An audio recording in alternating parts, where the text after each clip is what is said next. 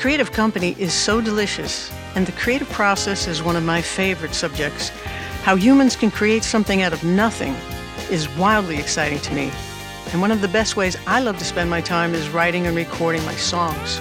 Chris Vandeviver is the musician, owner, and founder behind the website and YouTube channel called Why Logic Pro Rules. You can search almost any question or topic that you want to know about Logic, and Chris will provide the details, the deep dive, and all the information you need to know to get things running smoothly.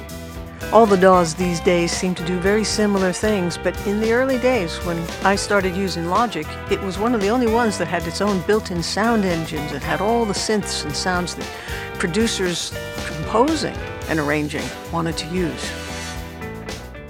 Hello, Chris. Hi. Hello. How are you?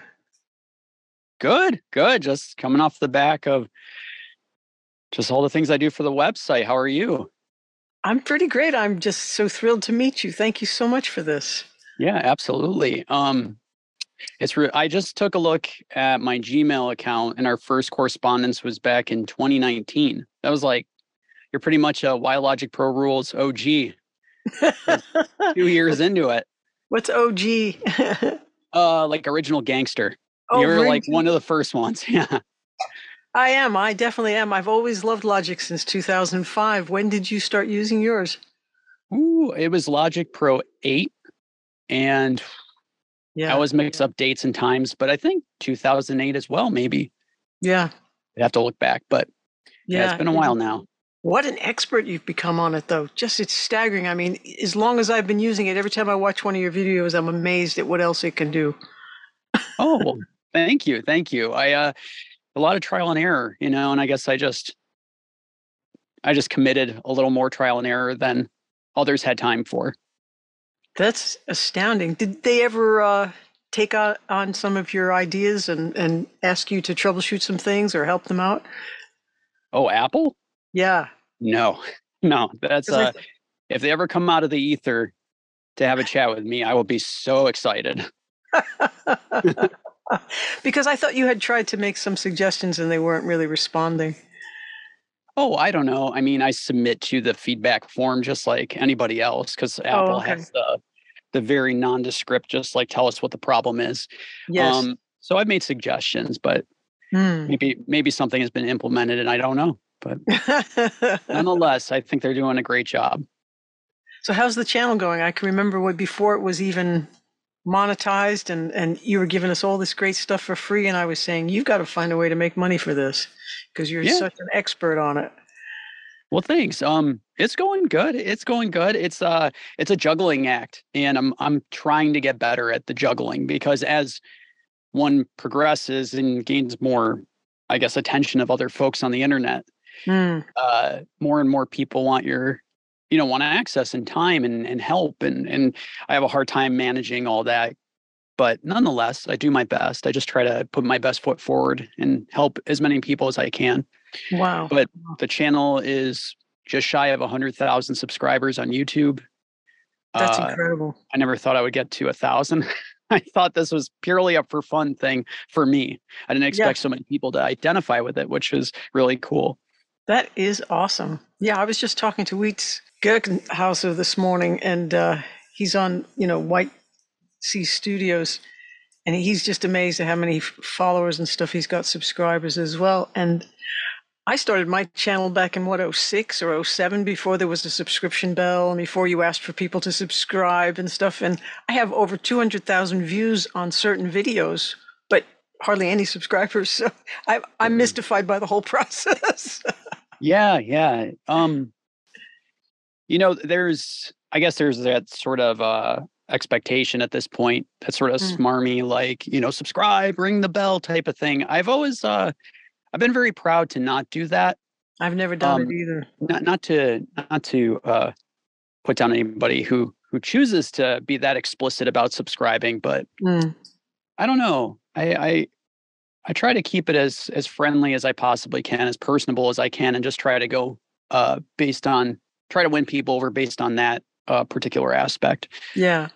I felt like it was getting to be pretty obvious uh, as a thing that everybody was saying, kind of like wait for the tone and leave a message, you know. So I thought they know what to do if they care to. And I don't have any specific thing that I do on my channel. It's like I'm an artist, I do all kinds of things. I even love miniature dachshunds.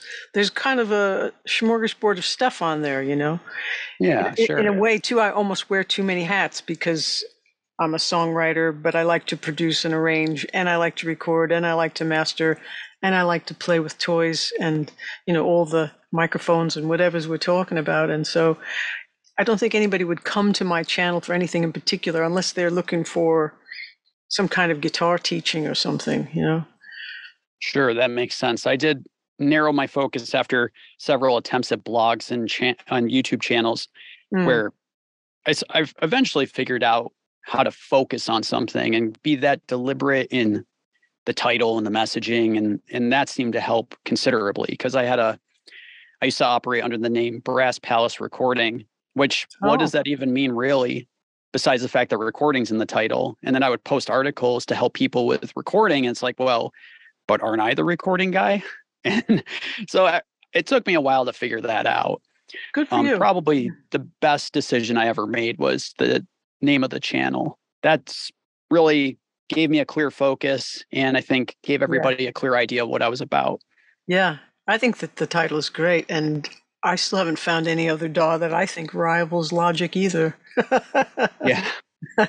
Yeah, I absolutely agree. I mean, at this point, I'm not going to jump ship, even if I wanted to, but uh, but I wouldn't Yeah. want to because I'm so pleased with Logic and I'm so pleased with the trajectory that Apple is, uh, the effort that Apple has invested in the application. I think it has grown by leaps and bounds in ways that I understand that other tools might be better suited for professional applications just because of the need to be compatible with other studios, other teams. But Logic, Mhm. I think, is bananas for what you get for 200 bucks if you bought it 10 years ago. exactly. Yeah. Which we did. And, Yeah. you know, it's interesting because for a while there, I was keeping up with every update, every update. And then all of a sudden, my computer was just freaking out. And I'm on the phone with Apple, and the rep is going, Well, you're trying to operate at 300 CPU. So this is just insane. Like, you need a new computer. So it's really like if you keep updating everything and updating all your plugins, it's going to get to the point where the computer can't handle it. And if you don't keep up, then you got to take that computer offline. And oh, you know, like so many of the plugins have, have these built-in go out and look for the update, and if you don't update, things start going crazy too. So I, I was keeping the computer offline. I made the big mistake just last week of taking the iLok 2 out of its USB input and put it in a different one, thinking I was consolidating cables and whatever's, moving stuff around. And all of a sudden, it's forgotten everything. And it wants to go back online and reauthorize so many things. And some things are working and some things aren't. And I didn't know so much havoc could happen just by removing the iLok for a second and it wanting to go back online to find everything. Have you Yeah. ever heard of such a thing? I honestly didn't know that myself, but I've run into, you know, I'll take the iLok out, I'll start a project up, and then it's screaming at you because where'd the iLok go? And then you Yeah. have to go through some trial and error to make it remember there is an iLok, eventually plug back in. Yeah. Uh, There's always a there's always a tricky bit or two Tricky dealing with music on a, a computer. You you make music too. You're not just teaching logic.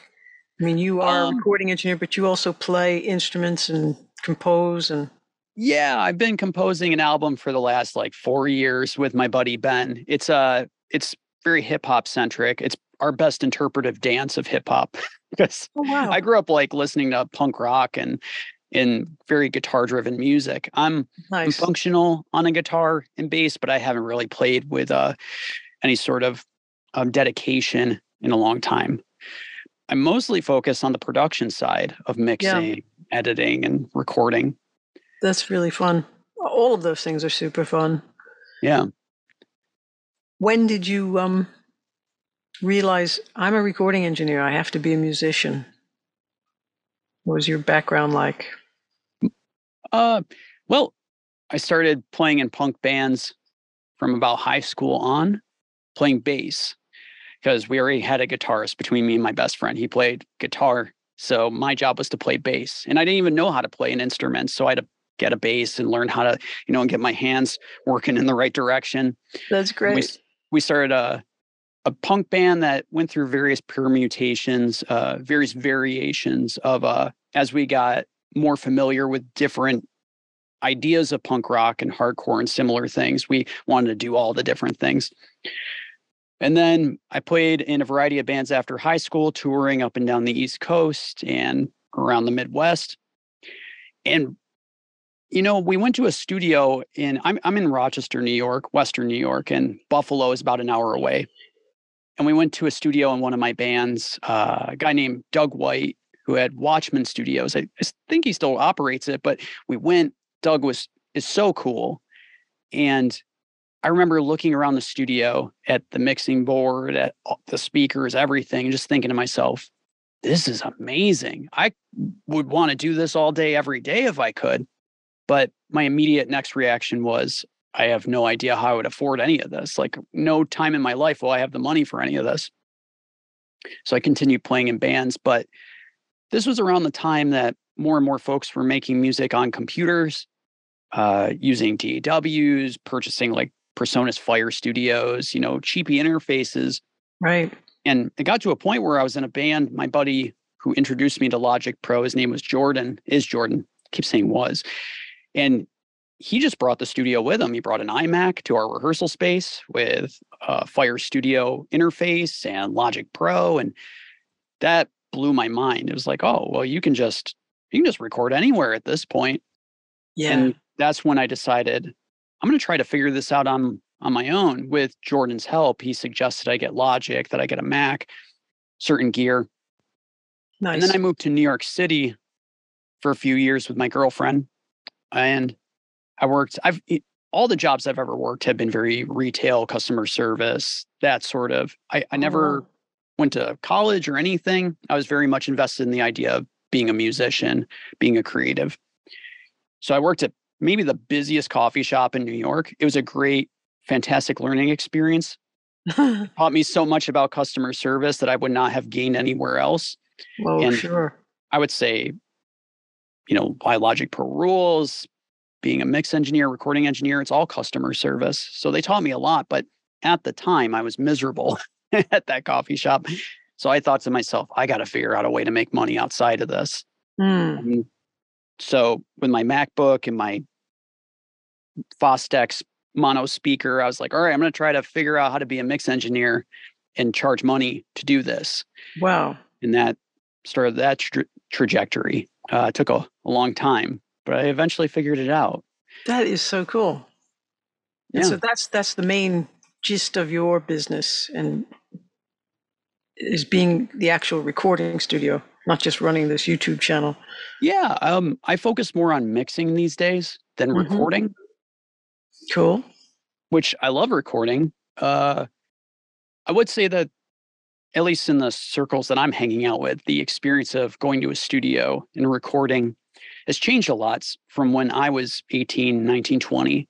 Yeah. Where you would like book the studio for a week and you would go to the studio and you'd live there and you get the thing done. And now it's like a weekend warrior type of thing where, okay, we'll record drums this weekend and then bass next weekend and then well i got some stuff going on two weeks from now we can do some guitars and then six months later the record's finally done which no hate but mixing was a little easier and faster i suppose it was like you you get it done to the extent that you're happy with it and then i'll take it the rest of the way there nice yeah so you're probably doing some full mixing but also some stems yeah you know i have the luxury, thanks to why Logic Pro rules, that mainly Logic Pro users reach, reach out to me. And so I can say, hey, just send me your project as mm-hmm. is. Yeah. And they send it to me. And if I, I have questions or concerns or anything, we can we can discuss that and we can kind of work through some of those things. But otherwise, it's like I just pick it back up from where you left off and I just get going. And it's really a wonderful experience as opposed to, hey, this is how you bounce multi tracks. This is how you bounce stems. Oh, no, mm. you normalized them. We need to go back. Oh, you left the reverb on. Can we take that off the vocals? Don't have to deal with any of that stuff. Oh, that's great. Yeah. Great. And so you don't really have too much trouble with uh, plugins being compatible or folks sending you things that you don't have? Yeah. Uh, I'm trying, you know, as you can probably uh, empathize with, I've spent a lot of money on gear over the years. So I'm trying to be more frugal about spending money on on plugins and such. And I'll try to get by if somebody sends me a project. I don't feel like buying the whole Waves bundle. So I'll just see if I can get by.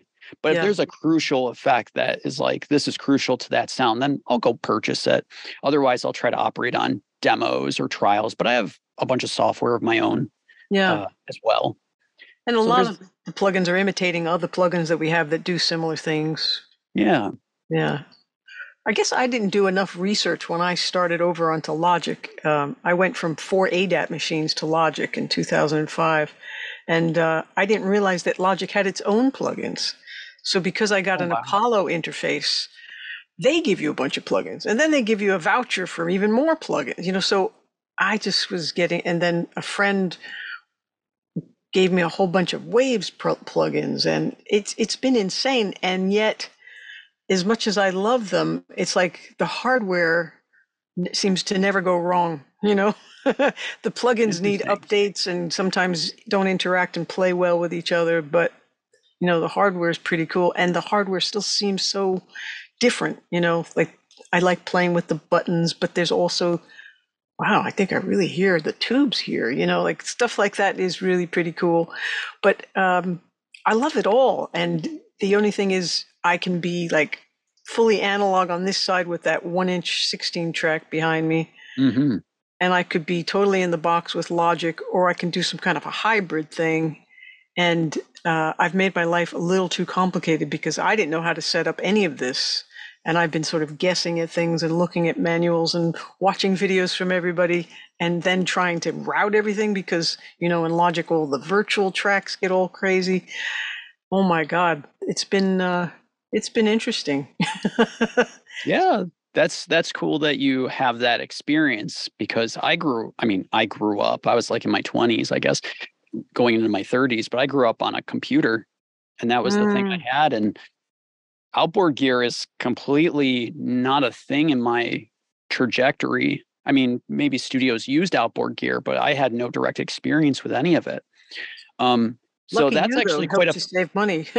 yeah, well, uh, but it's it's kind of a foreign concept to me. Obviously, I'm I'm well, I'm much more aware now, and especially mm. with companies like Universal Audio, Apogee, Waves that are, you know, doing emulations. Yeah, I get it now, but I just never had that direct experience to have to plug a console into Logic and like get everything playing together. Mm. Yeah. I didn't know the high end stuff. I didn't know what an 1176 was back in 2005 or, you know, a Fairchild or any of those things. When I was mixing on a big Studio Master Track Mix 32 mixer with four ADATs or the half inch eight track machine and making albums with that tape deck, we would just rent compressors, but they were like, you know, uh, Alesis 3636, you know, yeah. or 3036, and, you know, DBX 160s and, and things like that. They were very uh, low end, whatever that person had who was renting out gear, you know, that little business that I used to go to. And so when all the plugins started coming in, there was a lot to learn. It's like, what plugin is this? what, what does it do? That's fascinating to me. It is fascinating, even to me still. Um, I, I, think uh, you know any one of these rabbit holes are very interesting, and and people have said to me ever since I was a kid, like, well, you should decide what you really want to do. Do you want to sing or play guitar? So mm. now it's even worse because it's like I play a lot of other instruments. and I like to be the artist, but I like to be the engineer, but I like to arrange and produce, but I also like to mix and master. And people are like, why are you doing all of that? It takes a while to finish things, but I like the vision. I, I like painting the whole painting myself sometimes. And um, it's just fun, you know? Yeah, absolutely. That's interesting because we're in an industry that those jobs and those roles are consolidating further and further where you are expected to be the recording engineer and the melodyne, you know, pitch correction guy or right. gal. Plus, you got to mix it. Plus, you got to do the Atmos version. Plus, you got to do this, that, and the other thing. So it's interesting that that was the perspective that you were like, pick one. I feel like that's very different now where you have to almost do all of it. Yeah. Yeah. And I think a lot of them have become blurred defining labels too. Like I used to think George Martin was a great producer because he was a great engineer, but to me, arranging and producing were still separate things. And now mm. they're really getting blurred. yeah. Absolutely. Uh but uh, I don't know. It's still fun. It's still fun to like it all. And I don't think our diverse interests have hurt us any. If anything, they've made us more valuable and uh, have helped. Like we un- we have a deeper understanding of the entire picture, what needs to be done, and we can really help artists get there, which is cool. Absolutely, I I would agree wholeheartedly. Uh, you know, a couple years ago, I didn't know anything about a synthesizer. I didn't know what any of the knobs did. And I was actually kind of petrified trying to get into that end of production. Um, I would say I'm very fun I'm much more functional now and it's and it's exciting and it's cool to be able to if you're working with a, uh, an artist be able to be like, oh well, we should try this and quickly dial up something that's kind of interesting and fun for them to then take the ball and run with it. Mm. Um, I I, th- I agree with you, and then I think it just adds to the toolkit. Yeah, yeah, I don't think it's a problem. but there mm-hmm. are people who are very expert at one or two things. And they look at some of the diverse people thinking, what makes you think you can do all of that? It really takes an expert to really know what's going on. And you're not really an engineer unless you've worked two years under such and such in a professional studio with real artists and, you know, gold record, this and that. And it's like, okay, yeah, I guess I'm not the real thing. but, uh, you know, like how real does it have to be? This song didn't exist before. It turned out from this little idea to turn into a finished thing. And now it's out in the world as a finished record. It's like, that's still pretty miraculous and fun.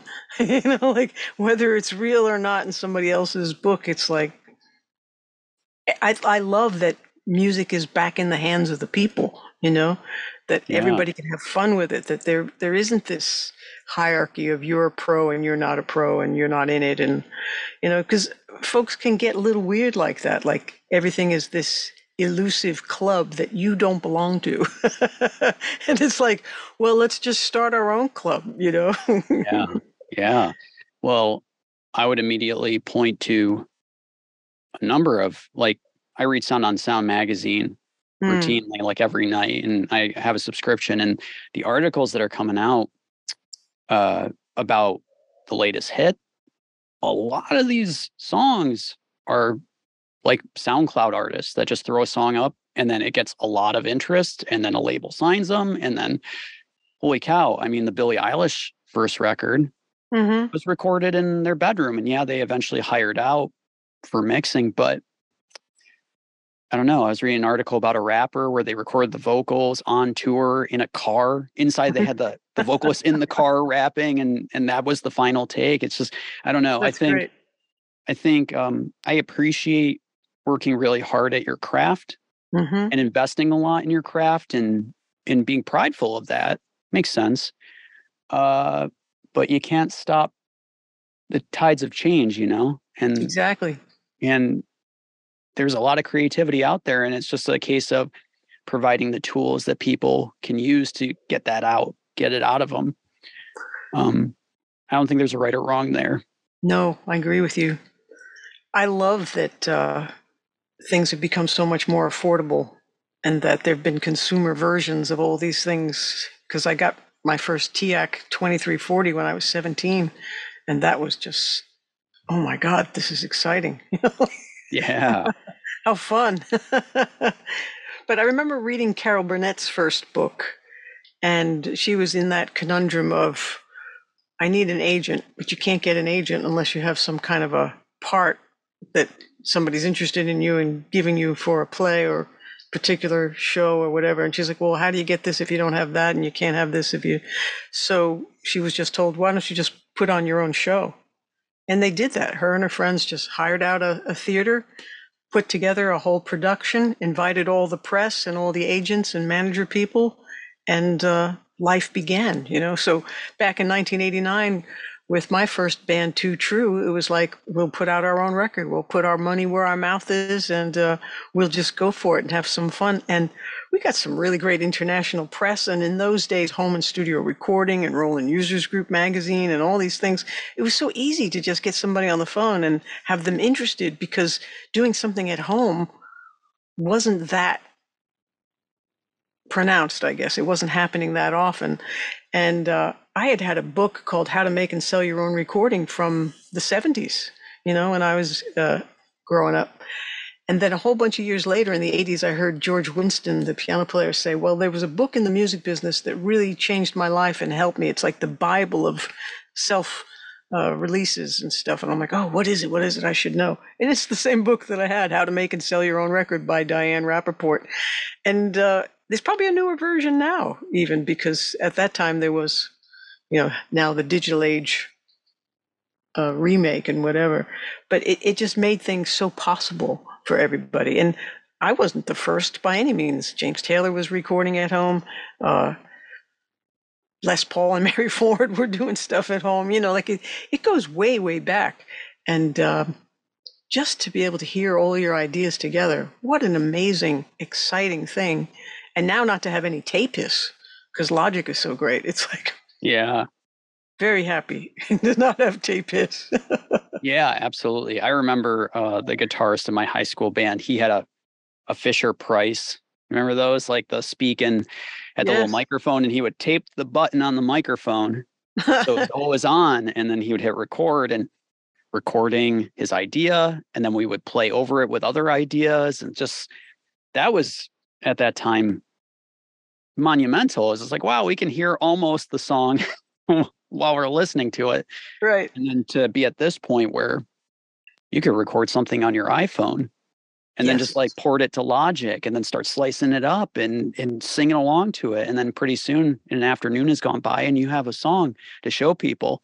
Yeah. I'm um I'm just blown away and enthused endlessly by the opportunities available to people. And that's my my goal is to show people that the because a lot of folks understandably have tr- troubles with technology when mm. they're trying to accomplish something in something like logic and they don't have endless amounts of time to go researching and reading through manuals and right. and getting to know the software. So i'm always trying to help people understand that the, the only difference here is that like you know your gap in knowledge. You don't know how to do the thing mm. and let's try to get you over that hump so you can just keep going and do your thing. Um, and it's not a case of like the software can't do what you want it to which sometimes is the perception. It's like, oh, well, Ableton's better, Logic's better. And, you know, mm. maybe it's my own fault that I called the channel Why Logic Pro Rules. I kind of stuck my flag in the sand and, and, drew a line. Um, but at this point, it can all pretty much do what you want it to do. It's just, yeah, you know, figuring out how to make it do that thing. They've all caught up. Because yeah. for a while, Logic was the only one with the built in synthesizers and various sounds. And then everybody started adding that, and then one would record MIDI, but it wouldn't record audio, and then they changed that. So they are, I think, getting pretty leveled and equaled out. But I think one of the coolest things about a DAW is that, like you said, you can start something like a little demo and turn it into a finished tune, and the quality's there. Whereas when I would just write a song when I was a kid, I had little cassette decks. And so I have hundreds and hundreds hundreds of cassettes of little ideas, like we have voice memos now on our phones, yeah. and finished songs. But those are the only versions of those songs that exist. And thankfully, those tapes all still play. yeah. But um, if you do that in Logic, that reference vocal can turn out to be the real thing. And you can add drums 20 years later. you know? Absolutely. It's really, really cool. but yeah, you are so great at explaining things. Your voice is so soothing.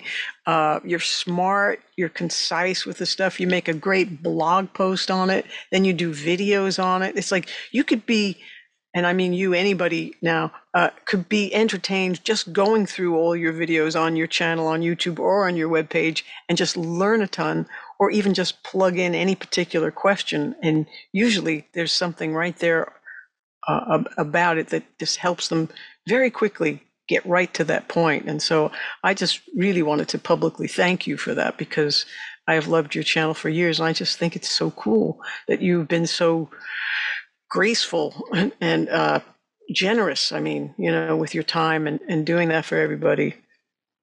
Well, I appreciate that. I mean, that means a lot to me. Um, and it's nice to hear. I mean, lots of people say lots of kind things and mm. I appreciate it all. And maybe I don't express it enough out on the internet. Um, but it's cool to hear. Thank you. Uh, it's, it's taken time and effort to to learn how to articulate, learn how mm. to describe things at such a pace that is helpful to people. I just had a commenter today that I, I had two commenters. I have one that said, this was amazing because I just posted a video today and someone was like, this is amazing. Thank you so much, Chris. Mm. And then someone else commented, this is just painfully tedious to watch. and, you know, so that's like two sides of one coin. And yeah. that's the balance I'm always trying to figure out because one user's, you know, tedious is another user's too fast. And like one person's this is awesome is like another person's get to the point. Um, so I'm always learning, I'm always trying to adapt and learn. You probably can appreciate that as well because as an educator, trying to accommodate everybody's um, learning patterns. Yes. But yeah. if they already like your teaching style, then they would know with their learning style whether they're drawn to your work or not. And if it's just from a YouTube channel, you're at a disadvantage. You don't know who your students are. And having them be everybody is enormous. There's no consensus. You will never please every single person. You'll never hit it right for every single person because everybody's starting from a different place. You know? That's absolutely true. And that's something that I myself have wrestled with actually for the last year or two is um hmm. you know it's interesting when you start a YouTube channel or a website.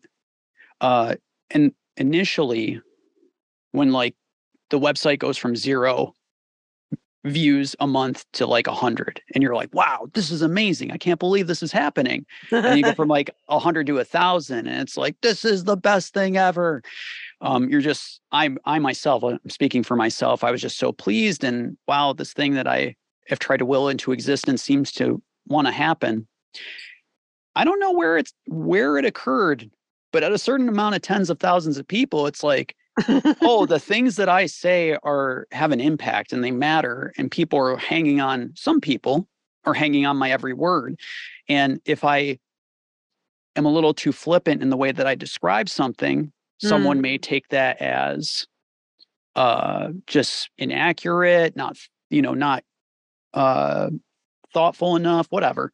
Mm. So I've had to wrestle with this fact that I've increasingly become a public figure even though I'm just talking to myself to my iPhone every week by myself 90% of the time.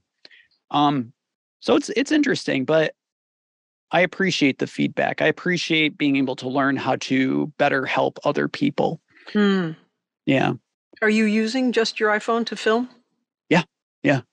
And um, do you do ScreenFlow or which, which yes. one? That's I the use, one. I use ScreenFlow. I use another interme- intermediary app called, uh, what's it called?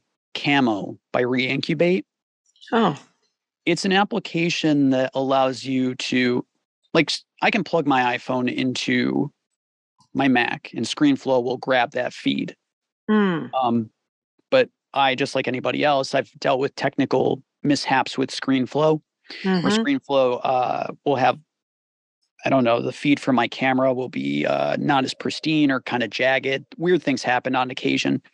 So I ran into Re- Reincubate's Camo application, which you load the app on the phone and on your Mac, and it I'm able to record the feed from my phone simultaneously while I'm recording it on ScreenFlow. So if the camera, if the uh, the visual of myself in ScreenFlow is not of up to standard, I've got a secondary version that I can load right in. And that's usually what I load in to ScreenFlow. And then I chop everything up in ScreenFlow. I think folks would be quite surprised how many hundreds of edits there are for every video because I go through sure. You know, I go through a sentence at a time in different, you know, I say it with an upturn voice, with a downturn voice, with uh, you know, was this the right way to was this the best way I could express this? Let me try it again. I'll have like an hour of footage that I chop down to 15 minutes. And then wow. I load it into Logic and I mix the audio in there and spit it mm. back out to load to YouTube. Nice. Yeah. yeah, I was so happy to see that Logic would extract video or, or audio from a video because uh, when these chats just started, I was just talking to friends and trying to get to meet people I've only emailed and, and never got to actually physically meet. And um, someone said, Oh, so this is a show then? I'm like, It's a what? and, and they're like, Oh, you're making a podcast. I'm making a what? You know, so to to get the audio right over to a podcasting site, there was a couple of companies making uh, apps that would extract just the audio, but you could only do free for like half hour, 40 minutes. And some of these were like two hours. I'm like, uh, there's got to be a better way. And it turns out even DaVinci Resolve will export just the audio, let alone Logic. Know, so I, it was good to find those things out too. It's like, oh, this is how you can do it. Yeah, it's a it's a huge help. Um, yeah. For I'll for my own workflow, I spit out the video with the audio examples separate from my voiceover because I like to do a not a lot of processing, but a lot of cleaning up of, of my voiceover because mm.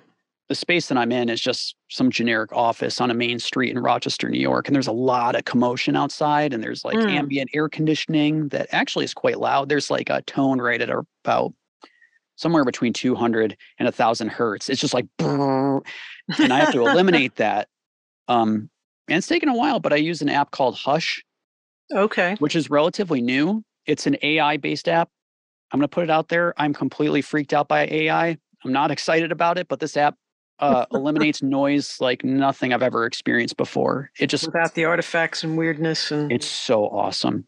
Wow! It's a and you purchase it from the App Store. Um, and I've spoken to the developer. He's a great guy. And then once I denoise the voiceover, I throw it into RX to remove plosives, to remove mouth noises, to mm-hmm. clean up any ticks or weird stuff. Yep. And then I load it into Logic. And then I combine the two together and I get levels right. And and I like to use my and with my processing chain for my voice. Right.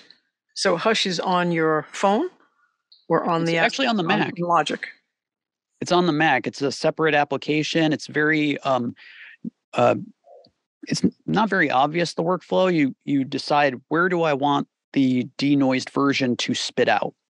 So I say my desktop, and then you say how much denoising do you want? Zero to hundred percent. I set it to seventy percent, hmm. and then you drag and drop the file right in, and then it spits it out to the desktop, and it sounds awesome, pristine, pristine in terms of noise reduction and wow. and getting rid of weird, even bird noises. It'll get rid of. I have a right outside on the awning here. There's like a nest of robins that like to chirp the entire time I'm filming. it's crazy how they how uncanny they figure out the timing. They're feeling all this warmth and concern and caring coming energy coming through the walls. They go, This is a nice place to perch for a while. It's yeah. making me want to sing. yeah, exactly. Absolutely. That's funny. Oh God. So, how many mixes do you need to do a week or a month? It probably varies, but you're probably very busy with that kind of thing. It varies. Um, definitely. I, uh, you know, the channel is honestly consumes a lot of my time now. I, yeah. I put a lot of time into a, a video. I bet. So I'll maybe get one to three tracks done a week. I couldn't see much beyond that because I you know the workflow of putting together a video is like mm-hmm. sometimes a lot of like what am i going to talk about this week and then researching and identifying and then testing out you know my mm. workflow and is there a better way to do it um, but yes to answer your question uh, maybe one to three songs a week. And then i also work on my own projects and the channel as well. Yeah. What were some of your goals when you realized i'm a recording engineer now. I'm doing this thing before the youtube channel? Yeah, my goal was um very what's the best way to put it? It was just very selfish, for lack of a better word, in that I want to earn money from a musical gig and not have to work jobs I don't that I've been working that I've have felt like I needed to work, but I don't want to work. So right. it's very like money motivated. But of course, I've been a lifelong musician, creative. I I can't see my. I've tried to say, you know, when I'm done with music, I'm gonna go get a job doing whatever. Really. And, and about a year later, I'm like, I hate this so much. I got to get back to what I'm attracted to. So it's been yeah, exactly. exactly. Um so the goal was I would say monetary based, but I also have a uh I'm like a tinkerer, you know, mm. so audio when I first got into recording my own music with Logic Pro, you know, the world is like this endless it's endless opportunity. It's like I can record a guitar and I can record drum kit in my living room mm. and now I can put it all together into a complete picture and then the complete picture sounded like garbage. and I was like, why does this sound not even remotely in in you know why does it not meet my aspirations for it? So that really scratched an itch for me of like I want to learn how what a compressor is, what an EQ is, how do you use mm. reverb effectively, how do nice. I edit my vocals to sound natural but good, whatever. Um, and as a result, I've just gotten to continue down that path of tinkering and learning. And anytime there's a logic update, I'm like, yes, this is the best day ever. I can't wait to find out what live loops are, or how Atmos works, or this, that, and the other thing. Yeah. But then how are your Macs keeping up with all the updates? You're just going to keep updating the Mac as well? Well, um, sure. I stuck with a 2012 MacBook Pro right really? up until they announced the first wave of Apple Silicon Macs.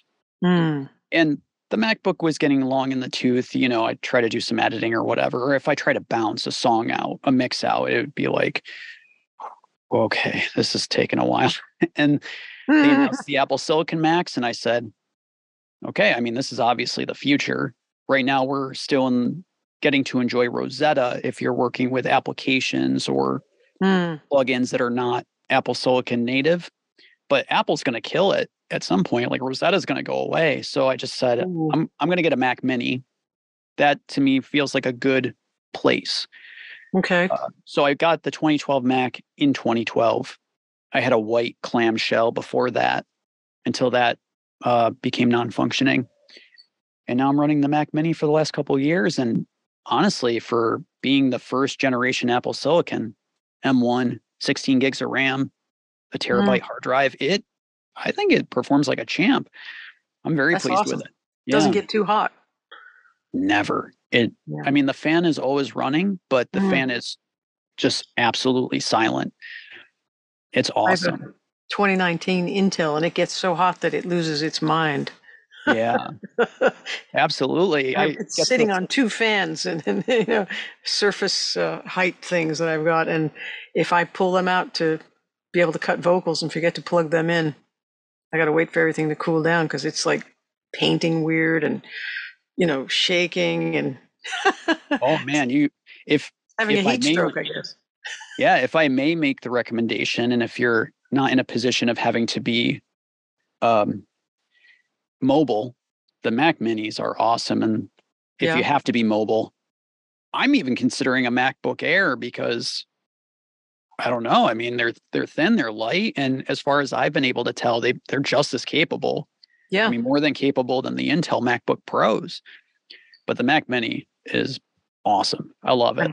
One of my students was talking about, I think, the Mini and how cool it stays and it never heats up and he doesn't have trouble with anything. And I thought, well, now I'm doing video too. You know, would that be good for video? Would that be good for? Must be if you're using it working great for me. Yeah, and now we're on the M2 Mac Minis, so you mm. can up, you can upgrade the memory. You know, I can't remember. Is it 32 gigs? A little more, but now you so can not, get even more with it. So you're not using uh, DaVinci Resolve or something like that. You're just re- you're doing all your video editing in ScreenFlow. Yes, it is a point of contention for me. Oh, um, oh, why? so this is going to be the most candid I've ever been about any piece of software. Uh, ScreenFlow. ScreenFlow is a great application. It allows yeah. you to film your iPhone camera, plus your Mac screen, plus your audio interface inputs, plus an iPad if you have it connected to the screen. You can you can record just about anything. Yeah, like four Um, or five things at once.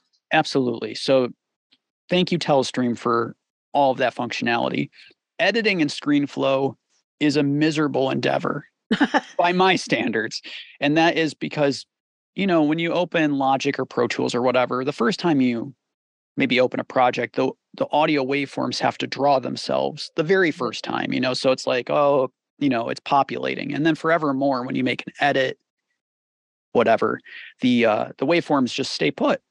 Hmm, In ScreenFlow, when you slice or what I'll call a region, but it's probably called a clip, hmm. it has to redraw the waveform every time you make an edit. And it is, Oh. you know, so I, I would spend when I was doing the the newbie to ninja series, which is something I started in January this year to kind of like challenge myself to get back to Hmm. basics. Hmm. I was editing on my 2012 MacBook at home because I didn't feel like being at the studio at midnight. And I would just sit there for like an hour waiting for things to redraw as I'm editing. And it, I would be up till three or four in the morning just trying to get a video done because I convinced myself to do a daily video. And so, waiting, waiting on the software. Not so. I'm saying all that in hopes that maybe someone from Telestream ends up watching this. Um, otherwise, I would edit in a separate program, but Hmm. sometimes the export process out of out of uh, ScreenFlow for like the raw, you know, the the full Monty of like a you know an hour of footage can take a Mm. long time as well. So then it's kind of like, well, I know how to work in this, so I might as well just keep going. True, because Yeah. if you have to render something, it could take an hour or more. Yeah, exactly. So it just you seems more time efficient. That's cool. Did you start with the demo of ScreenFlow or just hop right into the full version? Probably. I uh I think I just hopped into the full version because I became aware that that was the software that a lot of these YouTuber tutorial folks would use. So it just seemed like that was probably the next logical step for me. Yeah, I was about to do that uh, probably about six months ago because I had done the demo and I liked it. But as soon as my system read it as an option, if it wasn't operating, it would throw off all the aggregate devices. It was like everything, it wanted everything all the time. It was like, Yeah. oh, this is confusing the issue. Did you have any troubles like that? Um there was some hiccups early on. Telestream devised their own audio device, like a like a virtual device. Oh, So in Logic, for the output, because there would be problems where ScreenFlow is not capturing the audio from Logic Pro. So hmm, they they came up with their own software driver. So you would just say in the output section of the audio preferences, like use the Telestream audio device. right. But I would run into problems with that too. So what I do is actually I assign a set of outputs on my interface. Um, like Apogee interfaces have a whole bunch of virtual like outputs and buses you can use. So I just say, okay, on outputs 33 and 34, Hmm. uh, send all the au- all the audio from Logic through that as if I was sending it to my speakers. And then in Hmm. and then in ScreenFlow, I'm able to monitor and see. Basically, I just record the output through the interface instead of through Telestream's driver. That's a lot Oh, of technical mumbo jumbo, but Okay. So it's coming in like just tracks of audio. exactly. Cool. That sounds like a way to do it. Yes. Yeah, but I, I should point out that on the Mac Mini, the Apple Silicon Mac Mini ScreenFlow is a lot faster. It does have to redraw every time you make an edit. You Mm. split things up, but it's a lot faster than 2012 MacBook at midnight at my apartment. yeah, yeah. I know even DaVinci Resolve gets weird on this Mac, which is uh, another MacBook Pro. And, um, you know, you go to move something and nothing happens, and then it jumps three Mm, moves later and things like that. So I keep trying to take everything off of here and get it onto a hard drive so that I could actually operate. Sure. You know, what's interesting about the Apple Silicon Macs now is that, like, I was working off a project, I was recording guitars here. I was working off my external hard drive, and it just like Logic just didn't want to get going. I moved the Mm, I moved the project that's actually quite big. I just moved it onto the desktop off the mhm, external drive. mhm. Open it up, not a problem. You know, Great. the the common knowledge is, or you know, the common recommendation is is you have, you know, the application running off the internal drive, you Right. have the project running off an external drive. I had both running on the internal. It didn't complain once. That's That's like how awesome these things are getting now. That's great because this is all internal and it's still troublesome. Yeah. What camera are you using right now? Because you look fantastic. Oh, thank you. It's uh, an iPhone 12 mini. Oh, and I purchased it specifically for the camera because my previous Right. iPhone was an iPhone SE, and it wasn't so. Uh, the newer cameras are willing to adapt to low light situations. Like I have two ring lights facing me right now, but right. my my space is kind of dark. Uh, in an effort to contain sound and, and whatnot, or keep sound out, whatnot. Sure. And the SE, I looked. There's some funny vid- video shots of me where I look like I'm literally dying on camera because because like, it just couldn't adapt to it. And this is awesome. The iPhone 12 mini Yeah. it works a treat in low light situations. So you're zooming on the iPhone, Yeah, and this is the quality of the camera because you're zooming on that instead of like Yeah. me zooming on, a, on an iMac, maybe. yeah, yeah. Oh, It's awesome. Yeah. And um, they say sometimes the back camera is better than the front camera. Are you seeing yourself? No, I'm not. It's the back camera. It is the back camera. Just because of that experience, I I almost Mhm. feel like the front camera is probably just a, as good as at this point, but I'm used to just staring at the back of it. I think I'd be kind of it would be confusing for me to see myself on camera while I'm trying to express myself. I think I would be thrown off by it. Yeah. I had to do a couple of different uh, cable TV shows, and they had the whole place, just a big empty studio with one camera guy and a sound person. and basically, I was feeding them the sound. I said, Take my guitar and vocal exactly as I send it to you. Don't do anything else to it. And um, they said, Oh, good. You want to see yourself on all these monitors? And I was in like a half circle of myself, and I was like, Definitely not. No. Yeah. because it's like, oh no, I made that face again and I hate that expression. Or I saw my reflection over that side. It's like, oh no, this side's better. Like, Yeah. That's I was like, yeah, turn those all off. Thank you. yeah, for the first couple years of the channel, I didn't have myself on camera because I was completely I freaked remember. out by the idea. Um, I just, I don't know. It's it's it's a lot to put yourself out there on the internet to an ever increasing, you know, audience, and it really freaked me out to think about people being like, "What the hell? That's what that dude looks like." But eventually, I got to a point where I just felt like the channel needed to evolve. And I was like, mm-hmm. well, this is kind of like, this is one of those things that could evolve is just to get over myself and and say hi. So Yeah. great. I did it. And then I learned a lot about lighting and, and camera work. And you've got an awesome, you know, camera situation going. I saw I, I checked out your Instagram briefly and I I saw the big light that you had, you know, like the photographer like light box. And I was like, wow, that's more sophisticated. I gotta get on that. They're, they're kind of big. And what I didn't know is that they make some with dimmers and some without. And then I Mm. tried to buy the extra little dim, dimmer adapter, and it works with some lights and doesn't work with others. So sometimes they just start uh, strobing. And then um, there was a guy on YouTube that made these sort of pie plates with lights. And he he did uh, he showed you how you could just take a pie plate and and turn this or this round thing into a light.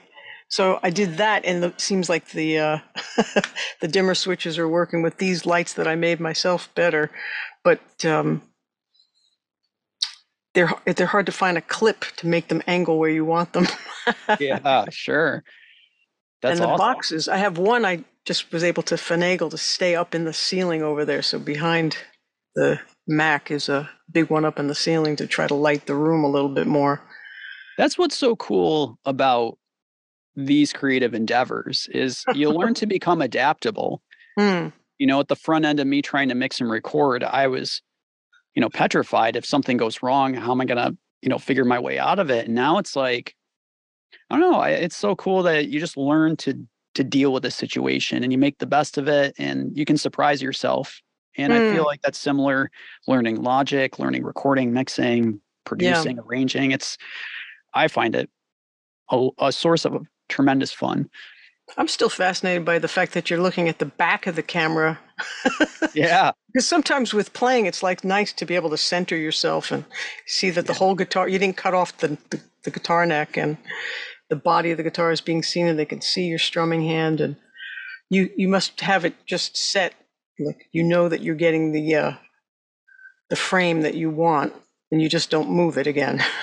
oh, absolutely. I spend probably a good five ten minutes you know, picking angles, like what would be best for folks. It's unfortunate that my computer screen is down here because I can't really like, you know, be facing the camera.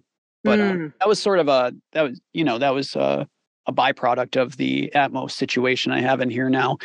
Um, the screen has to get out of the way for the center speaker. So yeah. I'm looking at you down here, but but we're here. So you're actually really mixing in Atmos. Let let's uh let's not get too far ahead. I'm I'm venturing into Atmos. I've mixed one okay. track for an artist, uh, and I'm very interested and intrigued by the whole thing. Um, and I'm starting to talk. What's interesting about Atmos is like you, myself, folks who are probably familiar with Logic or Pro Tools, like we're aware that Atmos is a thing. Sure. Everyone I've talked to, consumer, artist, 99% of people have no idea what I'm talking about. Really? So I'm the one educating them. I'm saying, hey, w- would you be interested in this? And they're like, eh, I guess, you know, you know, so you got to get people sitting in the room and show them this is what stereo sounds like. This is what Atmos could sound like based on like I'll go into Apple Music and I'll go into settings and I'll flip between turning Atmos off and on because mm. artists, engineers have to provide two versions to streaming the, the stereo version and the Atmos version so they okay. can flip seamlessly between the two. And when folks go from Atmos to stereo and back, it's like, oh, that is actually pretty cool. But you don't really notice it until Atmos mm. is hmm. turned off, until you go to the stereo version when it's just these guys. Um, it's it's a subliminal thing, but it, I think it's pretty cool. It's subliminal in the sense of like you got to kind of tune yourself your ears to the experience. Mm. I'm sure I would love it. I remember getting five of the same speaker a bunch of years ago and mixing in surround in uh, Logic. But then I was so disappointed there was nothing to capture my 5.1 mix on so that I could bring it out to the car that I had at the time that had the ELS surround sound system in it. Oh, I was trying to record, bring my own music into my car to listen to it in surround, but I only had the test CD that came with the car and uh, the Beatles Love album. You know, like there was yeah. nothing being released in 5.1. So, what are they? It must be one of those. I think someone was saying was like one of those U-matic cassettes that we used to have to make CDs off of, that they're capturing this the the Atmos on now. Well, Atmos is similar, I would say, in the sense that um, you have to export at this moment in time using Logic Pro. You have to export. If I was going to share, let's say I mixed a track for you, Lauren, mm-hmm. in Atmos, and you wanted to check it out, I would have to export one of the binaural rendered versions so that you could listen to it in headphones. Okay. I mean, I could send you the master ADM BWF file. And if you have access to an Atmos studio somewhere on campus, then cool. Like you could bring it to that engineer or that space and say, hey, can you load this in Pro Tools? And it will load like as an Atmos mix and it'll work. And then you could check it out. Oh, but wow. for the mass majority of folks who don't have access to facilities like you have, mm. um, they're going to want to have headphones. They're going to have to listen in headphones because there's no other way to share it with them. If you're yeah. using the Dolby renderer that um, is not included natively in Logic Pro, but you've purchased the $299 renderer, you can spit out an MP4. That provides a little more versatility, just that you can punt it down to your iPhone. Still, you're going to use headphones, but maybe you could get it to play mm. back on your Apple TV or something. I'm not sure on that front. Mm. But similarly, it's like you're pretty much limited to headphone listening to check out your Atmos mix. And aren't they trying to come up with headphones that would do Atmos better than others as well? No doubt. I mean, I've been because listening. They only have the speakers they've got. Sure. Yeah. I've been. I have no doubt about that. The the interesting thing about the binaural renderers is that you don't need special headphones to listen. Mm. Okay. Like you can plug your your you know your earbuds or your Studio Pro headphones. You can use whatever headphone.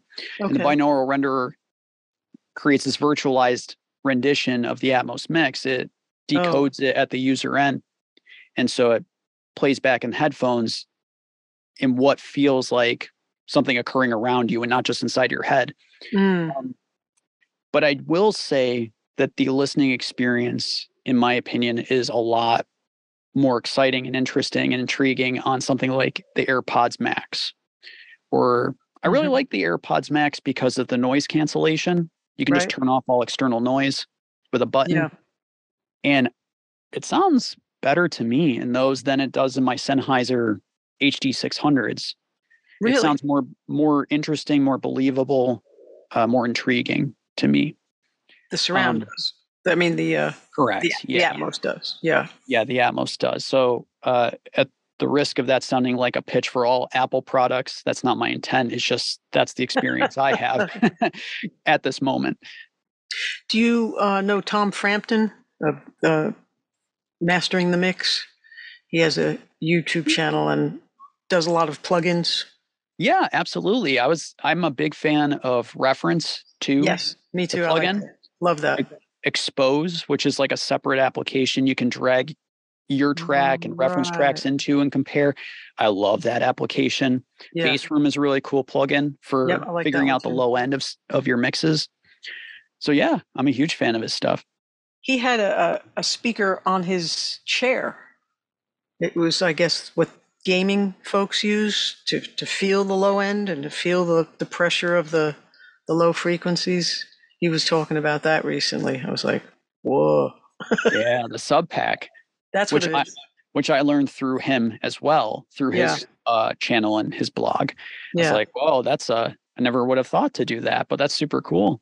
yeah. It's kind of like looking at the woofers on your speakers, and when they're shaking around like this, you're like, okay, I better round out some of that low end.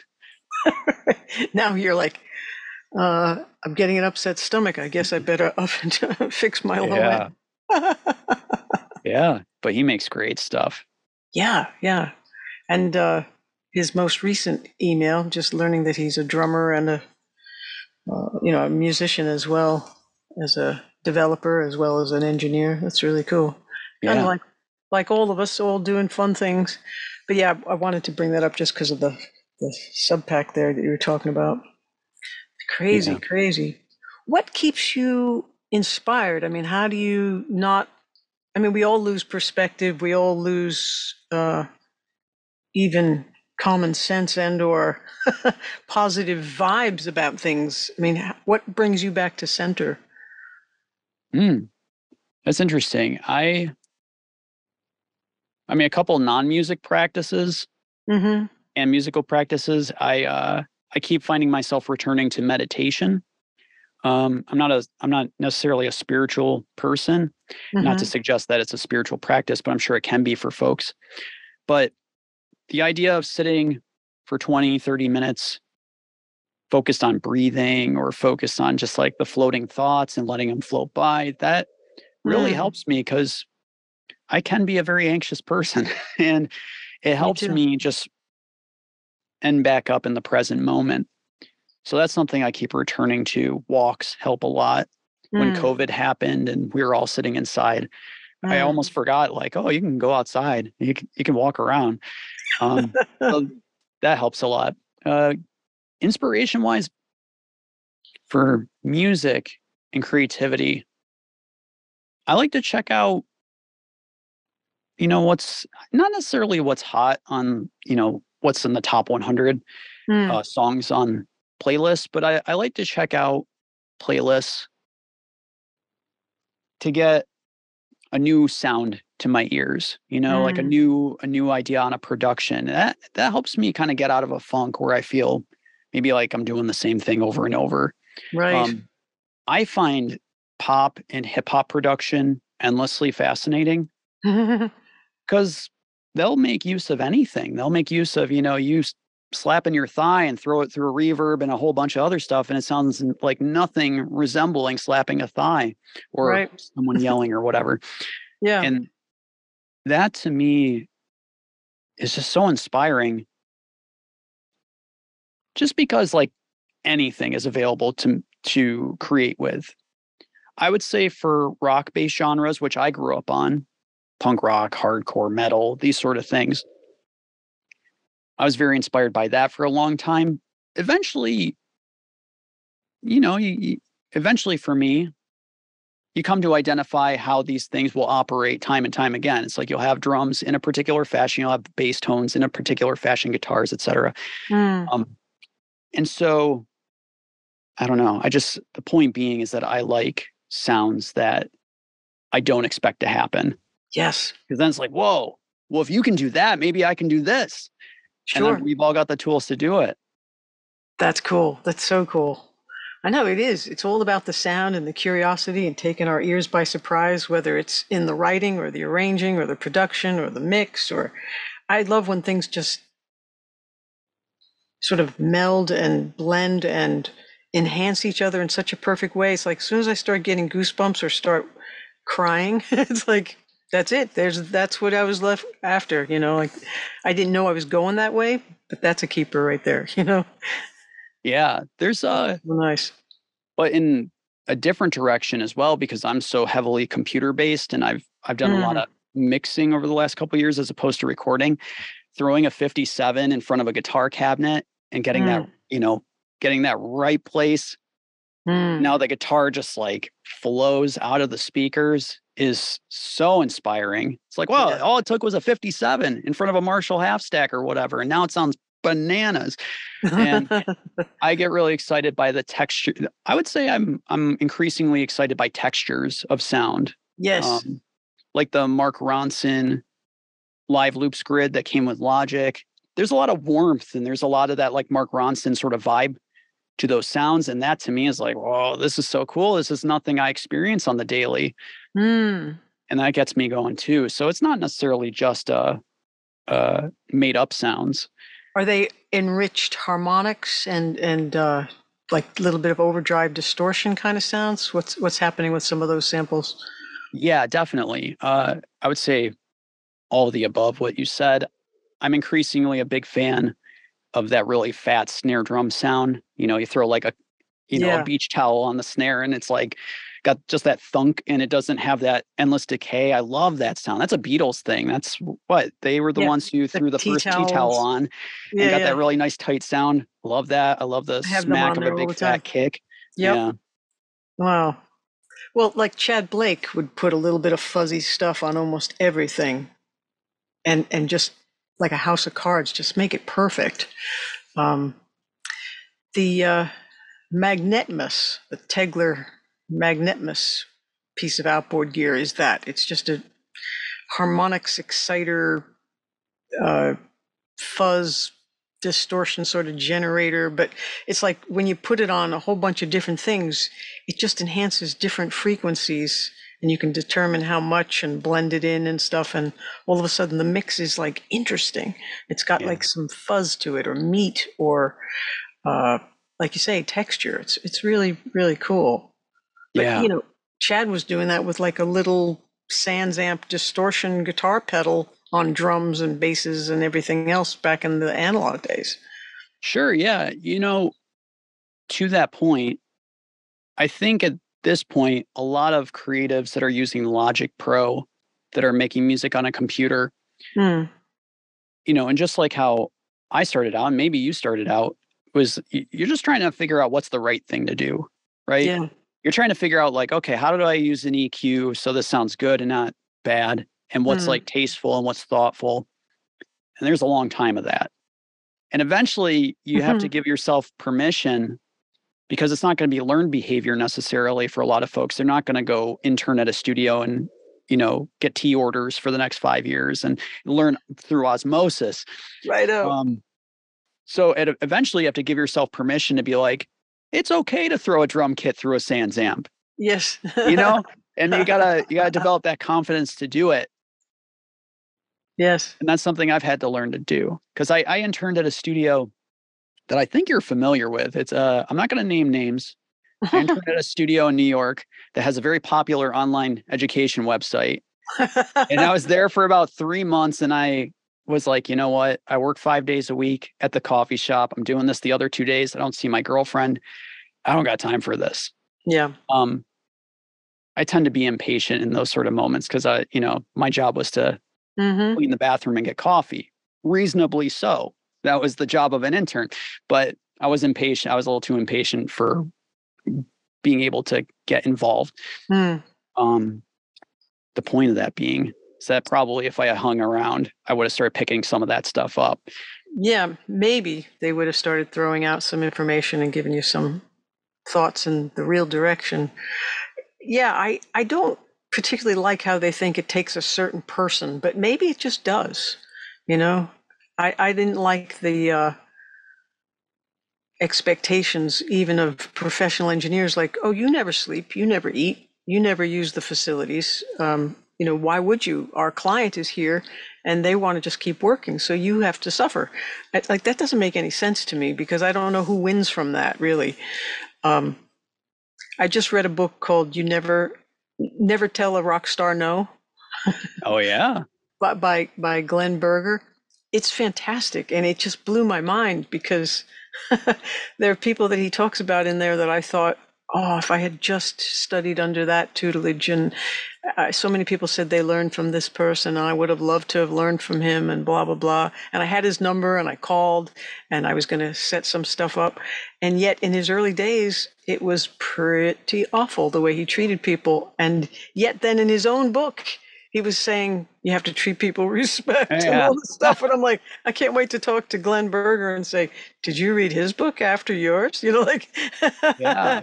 Because once yeah. he made it, he was a pretty nice guy, I guess. Like when I met him, he was great. You know, like I can't believe the stories that are in this book. It's just crazy. And which is what is cool is that, you know, he gets into these other things like all the the mind games around it because you know, it's like, what are we doing all this for? You know, you have to be doing it for the pleasure of it. It's not necessarily for money. It's not necessarily for fame and fortune. It's not necessarily for anything that it's going to mean anything to anybody. It's like, I've always done it because it was like my playground, my toys to play with, my music to create. And I've always loved doing it. So that was the reason I was doing it, you know? Yeah. I, have had hangups about all that. What does it mean? Who's it reaching and all that kind of stuff forever, you know? For a while, it was like, um, why aren't you happy? And it's like, oh, I always wanted to write, record, and perform my own music. It's like, well, you're doing that. It's like, I thought it would be different. But yeah. like how? like how would it be different? If it was going to be anything like that book, I was spared. Oh my God. yeah. I agree with all the above. I mean, I've had those moments too where I'm like, you know, uh, I'm very proud of everything that has a, has happened thus far, but sometimes mm-hmm. I expect it to look or feel different. Mm-hmm. Uh, but I was just watching, you know, by happenstance through a Instagram, you know, just perusing, see an interview with Rick Rubin, and he was saying essentially like people who are very driven to an end goal once they achieve the goal it's kind of like why why am i not happier? And it's like well i think mm-hmm. the point being is that the journey is more important than the end result. Yeah. Um, i will say i just want to backtrack a little. I want to say that the studio that i interned at if anybody deduces where i interned they were very respectful to me. They were very kind. They allowed me in on what's going on. It's just i think very understandably so. I had no tangible uh, I had no practical knowledge of running a board or or doing any of these things. So they mm. really smartly did not put me in charge of any of that in my three month time there. you know. Um but yeah, it's uh it's interesting. I to your point of how we're expected to work all the time, mm. more or less. I think that's increased more so because we're increasingly virtual we're increasingly working in asynchronous patterns where I send you a mix, then you email me in the middle of the night and I get it in the morning. and, you know, we're not hanging together in the same room doing mm-hmm. it together. And that's challenging. I think the important part is is to set boundaries. And that's something I am for myself am, am learning to mm. do more and more so because I get a lot of correspondence from a lot of folks from all right. over the place. And yeah. at a certain point, it's like if I answer all these emails, I will never get a video out the door. And this is the this is why everybody wants to talk to me. Right. So I think just acknowledging the fact that you got to focus on what you do best at and mm. um, and can give your best at. And sometimes things might not work on the timeline everybody wants, but maybe communicating that fact will will make everybody a little more comfortable. Yeah, and you'll eventually get to everything, perhaps. yeah. Will you be bringing in other folks to then help? Do you want it to expand and grow even further? Um, it's something I've thought about and considered. I'm not opposed to the idea of other people getting involved. Mm. I would not say that I am. I'm not one of these folks on YouTube that wants to like turn it into an enterprise or a conglomerate of like we're just cranking out educational materials and courses and doing all these things and mm-hmm. and, and I'm not putting those folks down but I don't know there's something a little more personal about all this to me. Yeah. And I want to just keep it fun. Definitely. You know, I want to keep it fun. I want to keep it personable and kind and generous. So I don't know. I have to get back to you on that. um, did you find a way to monetize what you were doing after I suggested that a bunch of years ago? Yeah, well, you know, I intentionally made a choice when I started the website where I was like, I'm not going to try to pitch anything to anybody for the first year or two because I want to learn how I want to learn if this is actually of value to people and mm. I want to learn how to be of the best value to other people mm. and not be so like me focused. Not to suggest I was a very selfish person, but mm. when money is always on your mind, it always kind of, you know, it it just kind of skews things a little bit when you're constantly focused on it. And that was something that I had been focused on for a long time, just based on the fact of like, I need to make rent type of thing. Sure. So I was like, I'm just going to focus on being helpful. And then eventually, uh, people seem to be attracted to the website and channel. And I developed a, I've developed a couple courses that I sell. Excellent. And, and I pitch them, you know, once in a while. I go back and forth on the idea because I don't want to be a used car salesman on the internet. I don't feel comfortable with that idea, but I do put a tremendous amount of effort into every video though that goes out the door. I mean, 10 yeah. to 20 hours is n- not even uh, an anomaly in my world going wow. into a video that just goes on YouTube for free. Yeah. Um so I I reconcile that fact that like I try to do my best by everybody every time I sit down in front of the camera. Yeah. But yeah, uh, I'm open to other ideas as well. Like I've done some content for iZotope and other companies in the past. I kind of like that experience too, but oh cool. But I do I'm very much mo- I'm one of these individuals who uh, has to work on the thing I'm passionate about. Otherwise, yeah. I become incredibly un- uh, not fun to be around. And I love Logic Pro so intensely. I'm almost more a Logic Pro fan than I am an Apple fan, though they are neck and neck. I know what you mean. I just I like it so much and I, I like helping people with it so much that Yeah. So I stick with it. Yeah. I know it's funny because a lot of times we're several things at once to different people. Yeah. You know? And you know, you could be the artist, but you're also the teacher, but you're also making videos, but you have people watching that are virtual, you have people that are in person, you're working on projects with actual bands that come to you and bring you mixes, you're working on mixes from people you've never met. You know, there's there's there's a lot of things to juggle and who are you to each you know, it's it's like when somebody is a a business person, but they're also a son, but they're also a dad, but they're also a teacher, but they're also like so. There's there's different ways to be, and um, I definitely know what you mean by um, being miserable to be around.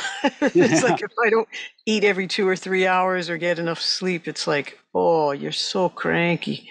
yeah, yeah, absolutely.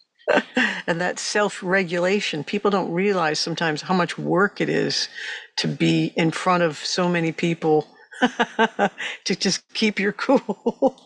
absolutely. Absolutely. It, uh, mm. I'm by nature, I'm very, um, what's the word? You're extroverted or introverted. I'm by nature extremely introverted. Me too. Uh, when I'm out in public, people probably wouldn't recognize me if they saw me in public. Besides the bald head and the mustache, I mean, I'm I, am i am not engaging in a lot of conversations. I'm not that talkative out and about. Hmm. Um, so it takes a little bit of like, okay, we're filming now, and then I then I get to it. so it does take a for me anyways a bit of energy to get get in the headset the headspace yeah. for this sort of thing but it's a lot of fun too.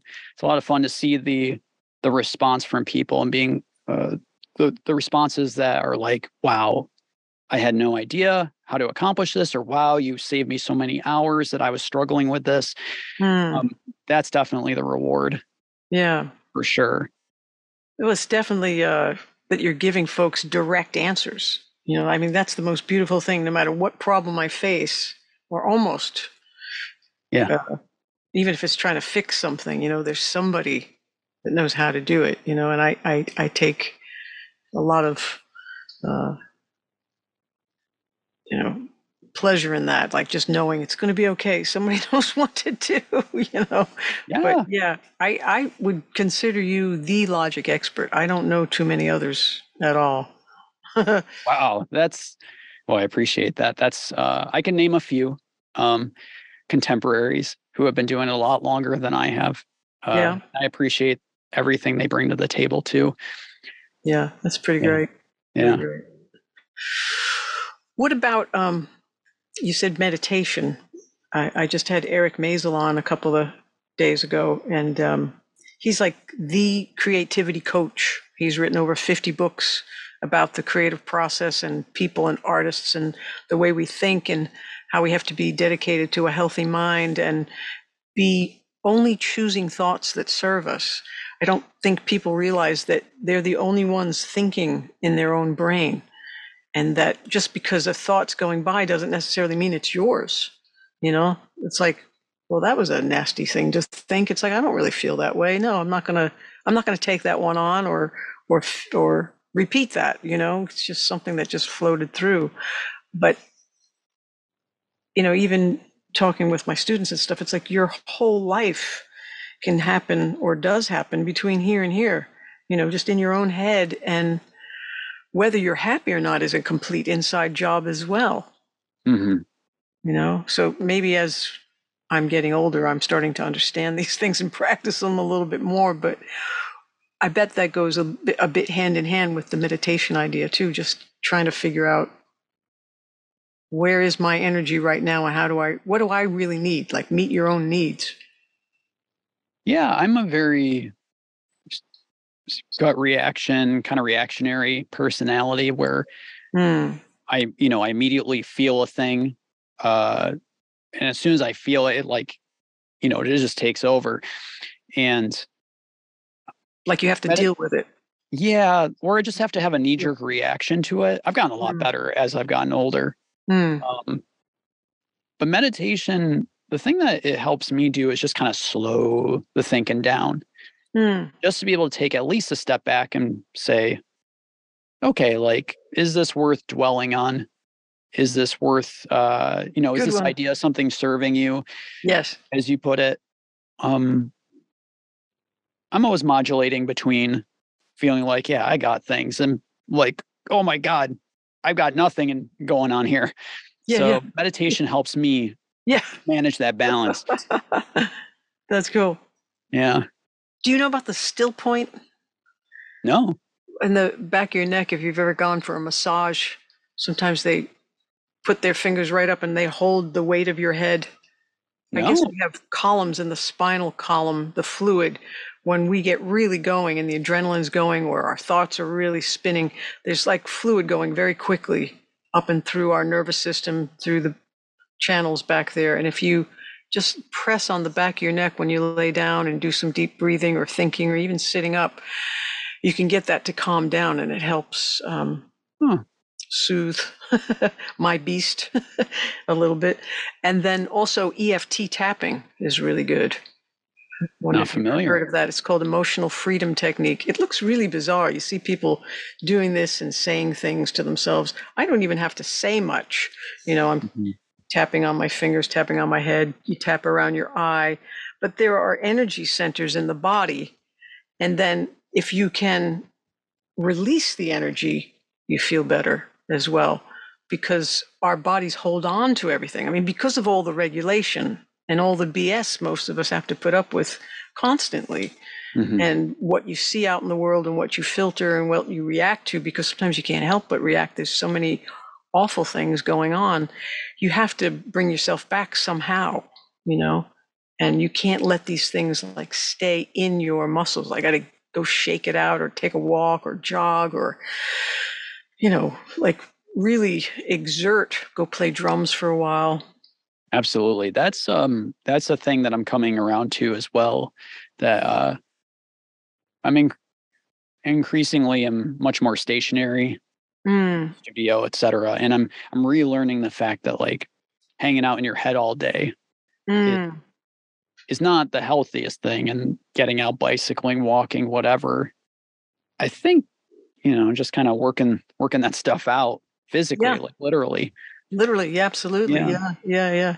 And there's different types of meditation too, because I loved that book, Writing Down the Bones by Natalie Goldberg, where she was talking about uh, Zen and beginner's mind and first thoughts and keep your pen moving and you know you can write give yourself permission to write the worst stuff in america but then you can hone it and edit it and, and turn it into something good. She was thinking i should become a, a, zen monk you know for herself. Like she she had a zen teacher and she was thinking she had to follow in those specific ways of meditating. And her teacher was saying to her you love to write. You can do writing meditation you can do walking meditation like anything, even drumming for sure could be a meditation. Maybe sure. even making the videos and editing can be a meditation. Like with the right mindset or intention, almost anything you're doing can align your energy and get you back to center again. You just have to almost intend it uh, or, or like tune yourself to it somehow like when they say get in the flow or allow your higher s- source of energy like whatever it is that you're responding to it that helps calm you figure out all those things and and get around to them throughout yeah. the day so that you feel I, i'd even love naps you know it's very easy for me to just kind of hang out with the mini dachshunds and take a nap yeah well that makes me think of like like creative flow or yes. you know olympians get into a flow state yes. uh, being present minded really and not having mind wandering right the monkey the mind. past the future yeah. Yeah yeah. And so what are some other ways that you get into your flow state? Like how do you know you're in your flow state or what do you do? Do you get your favorite pens and papers and special cup of tea or what helps you get in the zone that's an interesting question. do anything. That's an interesting question. I don't know. I don't know if I could even identify that at this point, um, because it's actually, if I could be candid, it's actually a mighty will, a mighty um, effort to get into the state of filming for a video. It's a mighty effort to edit a video. Uh, really, every time. These days, these days, it's a bit. It, it's a monumental effort. Not because I don't like it, but mm-hmm. what would you rather be doing? What's what's easier to get into the zone to do? You know, writing. So- writing is actually my preferred method of communicating. Writing your I, blog? Yeah, I used to write. I started out just writing blog posts. Yes. And then eventually I came to the conclusion it's kind of it's kind of hard to illustrate a topic related to audio if you can't hear it. Mm. If you can. Can't see know, the logic screen. experienced it. Yeah. So I said, okay, I'm going to do YouTube videos. Hmm.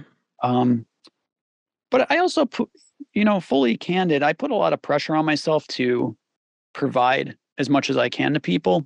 Hmm. And early on, I would post maybe a 10 minute video and be like, okay, that's how you do the thing. There you go. And then, you know, folks reach out with questions like, but wait, but what about this? And what about this? And then, um, Hmm. you know, so I try to accommodate as much of that as I as I possibly can, hopefully That's a lot. That's a dragging lot. it. I know without dragging it too far along. So now I um I kind of sit down anticipating I'm going to be in the chair for a bit while I'm filming. I'm going to be sitting here for a while. So that's why I would say it's a monument it's a bit of an effort because I have to like mentally prepare for that. Is there a part of you that's saying, but I don't want to sit in the chair for the next three hours? Oh yeah. Oh yeah, definitely. and what would you rather be doing? Um I I very much like being outside these days. Just like walking around the neighborhood or whatever. I like that a lot. I like mixing a lot. yeah. That's a very meditative practice because for Hmm. me, uh if I'm not doing a lot of corrective work, like not having to focus too much on uh pitch correction or drum replacement or something that's like necessary but not ideal for anybody in the room. Right. Um, but if I can just focus on EQs and compressors and stuff, I love that. I love poking around at the sounds in Logic and creating little riffs and arrangements with the Novation Launchpad. It's probably the coolest controller ever because you can reach, you know, eight scales, or excuse me, eight octaves with a single hand across all the little blocks. So you can easily play a little ditty with just a single hand Wow. up and down this up and down the keyboard. It's awesome. Um, But I, I, what I was thinking was perhaps you could get to some of the things you want to do first. Like, I'll give myself a, a lot of pressure too for certain things that have to be done and deadlines that are coming up and stuff. But I know me. In, in fact, I just as a along the lines of this, I remember reading a book about procrastination, thinking it was going to kick me in the bum and say, get your work done, and just realize, okay, yeah, every expert says you just have to buckle down and do it.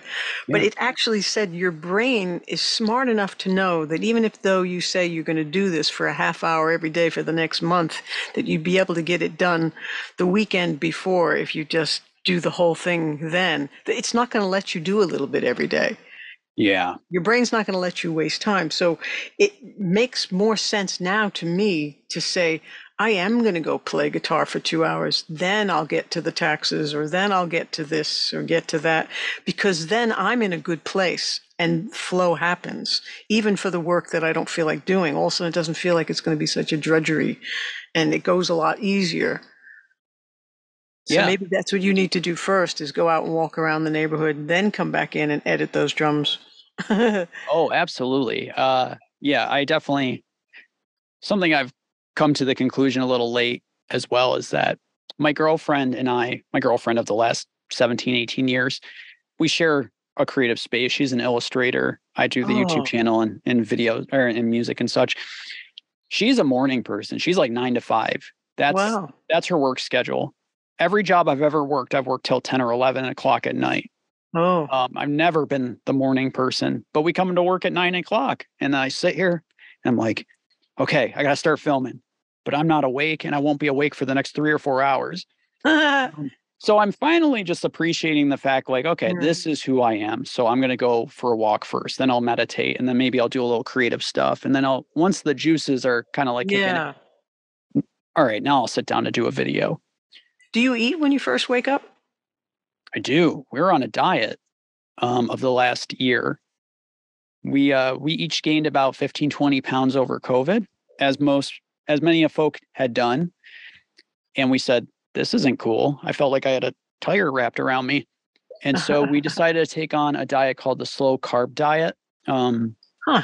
there's a there's a guy named Tim Ferriss who's pretty famous in certain circles anyways at this point. He wrote a book called The 4 Hour Work Week and Oh, 4 Hour that Body and such. Yeah. And he had a s- he had a suggested diet that mainly focused on protein and Mm. veggies. And so and it's like just pick a couple of meals and eat those meals every day. And then on a particular day, you have a cheat day where you go hog wild and eat whatever you want. Oh, wow. Um, and we did that. And a couple months later, lost all the weight and we just stuck with it. So, yes, we eat a very hearty eggs, beans, kale, or spinach every Mm-hmm. morning. Nice. Yeah. That's good because for a while I would feel like I wake up, I'm sort of in between being awake and being asleep. I'm not really fully back yet, and I'm not hungry. And I remember hearing people say, don't eat unless you're hungry. So I would wait too long, my blood sugar would drop, and then I had no energy or clarity at all, and I couldn't function. And it's like, no, you need to eat like within the first hour of being awake to get your brain fed and to get your metabolism uh, metabolism working. So yeah, I'm glad to hear that at least. Yeah. Yeah. Yeah. It keeps us full for most of the day. That first meal of the day, it's like, it's crazy. You go from eating toast. I go from eating toast every morning with peanut butter. Mm. By the time we get to we get to work, I'm like, I'm so hungry right now. What is going on? you know, COVID happens, and suddenly I'm like, why am I so much heavier than I used to be? And then Mm. I then we started this diet, and now it's like, I don't need to eat till two or three or three o'clock in the afternoon. Wow. As a result, yeah, it's crazy. nice. You found something that works for you. I think everybody, Mm. literally every body is is different, and you- you- that's part of knowing yourself as, as a human, but also as an artist, because you want to know what time of the day you function best and can do your art and your work, and you want to know what fuel helps you get there. You know, Yeah, that's really cool. absolutely. Yeah, it's it's always a work in progress over here, but um, but I'm enjoying the journey. Yeah, I know it's like some things I really wish you could just set it and forget it, but nothing is like that. Everything's in motion. absolutely. and you're either chasing after something to get it to come back and get it right, or you're a little bit ahead of it and it's going well. but sometimes I feel like, you know, I'm run over by it. Yeah, yeah, and what are those things? Like sometimes, you know, you feel like you're on top of the world, like you said, I'm doing all right. And then some days you're like, I don't know anything. yeah. I, for me, I think the I, I keep coming back to it, but the meditation. It's like when I fall off the practice, that's when those those thoughts and feelings start to crop up for me, anyways. And when I'm in a regular practice, I usually do about 20 minutes every morning. Hmm. and that keeps me just at least allowing me to suspend the knee jerk reaction long enough to maybe say, okay, maybe this isn't worth worrying about as much as I typically would. Nice. When did you start meditating? Many years ago, uh, probably my mid 20s, perhaps. I'm 39 now. Mid 20s, I think. Using apps on the iPhone. I started with Headspace. And then I used just about all of them Calm, Apple Fitness, because they have meditations. I've landed on the app Balance for right now because Oh, cool. I like Apple Fitness, but they always have music playing. And as someone who's very focused on music, I, I know. can I cannot like not focus on it. And Exactly. balance the audio is just there's nothing. It's just silent in a person's voice. Or you can have like rain or something. And that to me is a lot easier because it, Me you too. know, it turns into white noise. I know every time I go for massage, they go, "You want to hear some music?" I'm like, "No, no, Yeah. uh, nature sounds, please." You know, like, Yeah. Otherwise I'm like analyzing the progression, and oh, they must have mic'd it this way, and it just.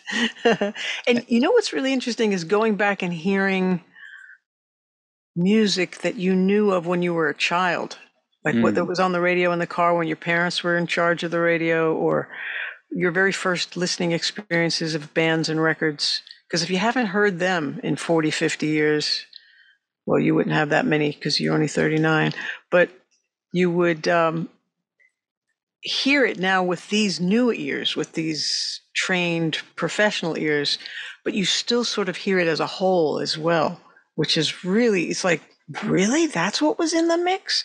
You know, Yeah. that's how they got that sound. Oh my God. You know, like even um, the beginning intro guitar to uh, Number Nine Dream, the John Lennon tune, where Jesse Ed Davis is playing.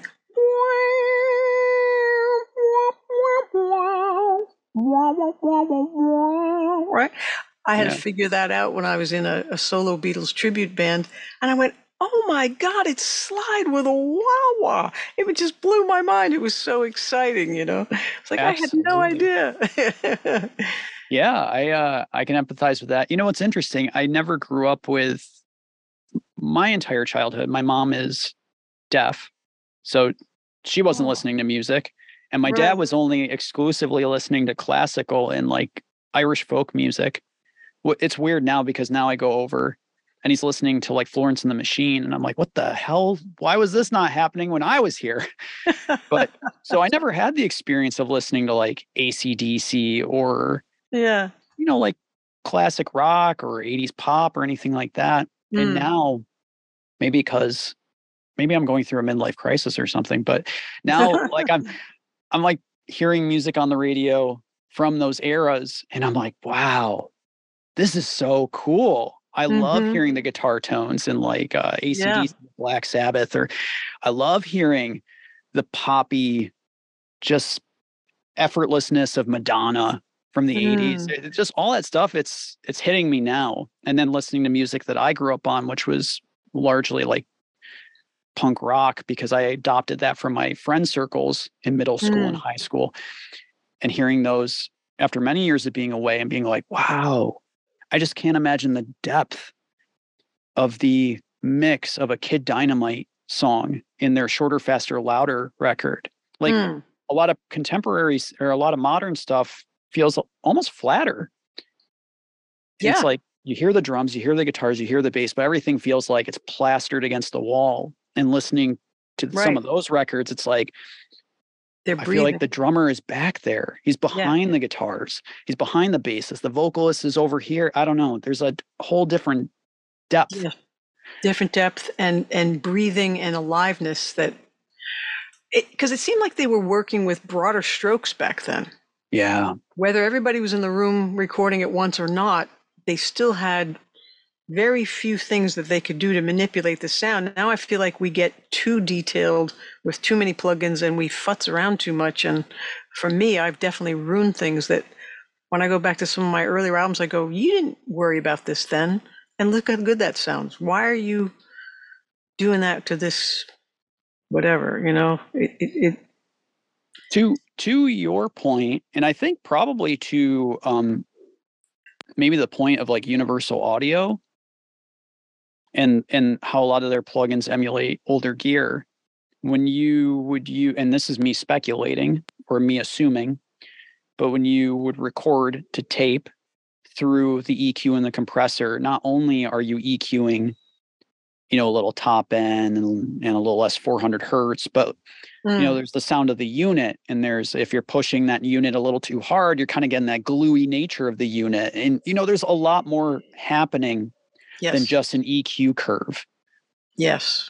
And so by happenstance and also the fact that there are many folks who are probably very familiar with their gear and the way that they work but almost by happenstance these other effects are happening um, and adding to the sound without you having to try without each of us having to try so hard to make that sound happen.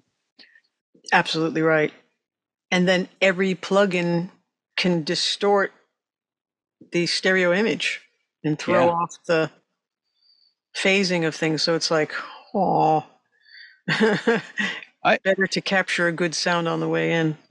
Absolutely. That's something I have come a long way around to figuring out. You know, I think a lot of folks on YouTube, a lot of blogs, myself included, we get really excited by the mix stage. And I Mm. think a lot of folks have questions about the mix stage because it seems like that's where a lot of the magic happens. Mm-hmm. Many, you know, decade or two later, it's like, oh, just find out the right place to put the SM57 in front of the guitar cab, find the right tone on the amp head, play that, play a couple takes so you have some, you know, you can cobble together something that sounds fantastic the whole way through. 90% of the work just happened at Yeah. that stage. And Yes. then you don't need a million peaking, you know, peak filters on an EQ to to clean it up. No, no. Yeah. That's so cool. Every great engineer I, I speak to, that's that's everybody's advice. Get it sounding great on the way in. I always almost feel like um, there's like a translation that happened from 2004 to 2005, going from analog to digital.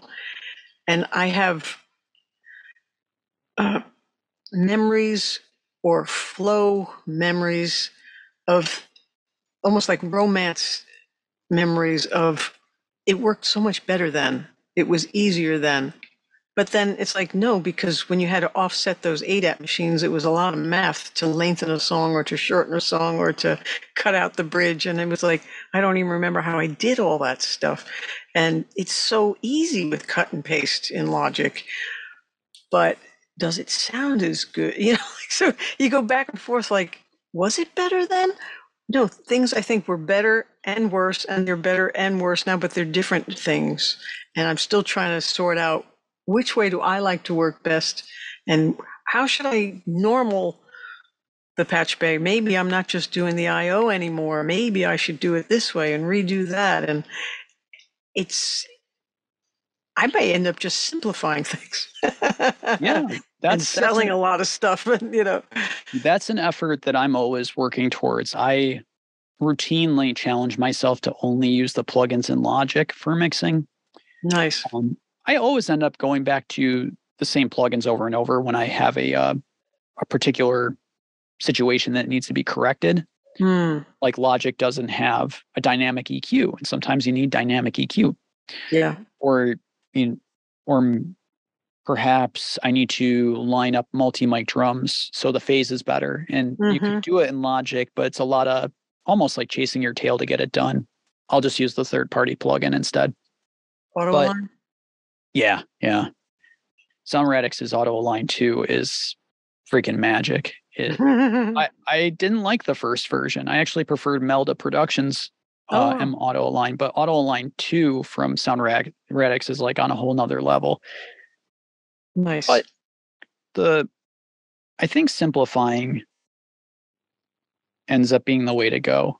yeah. Is is is just agreeing with yourself to avoid certain tools for as long as you can, agree with yourself to avoid certain tactics for as Mm. long as you can. Um and only turning to those things when you just are like I'm not going to achieve the result I want without it. But I Mm. think it's good to challenge oneself to simplify, to be a minimalist in these departments because you can end up chasing your tail for a long time or yeah. um, getting very perfectiony about details. and uh, spending too many months even just hooking things up and trying to figure out how to get things to talk to each other. It's like Yeah, this isn't music. yeah, right.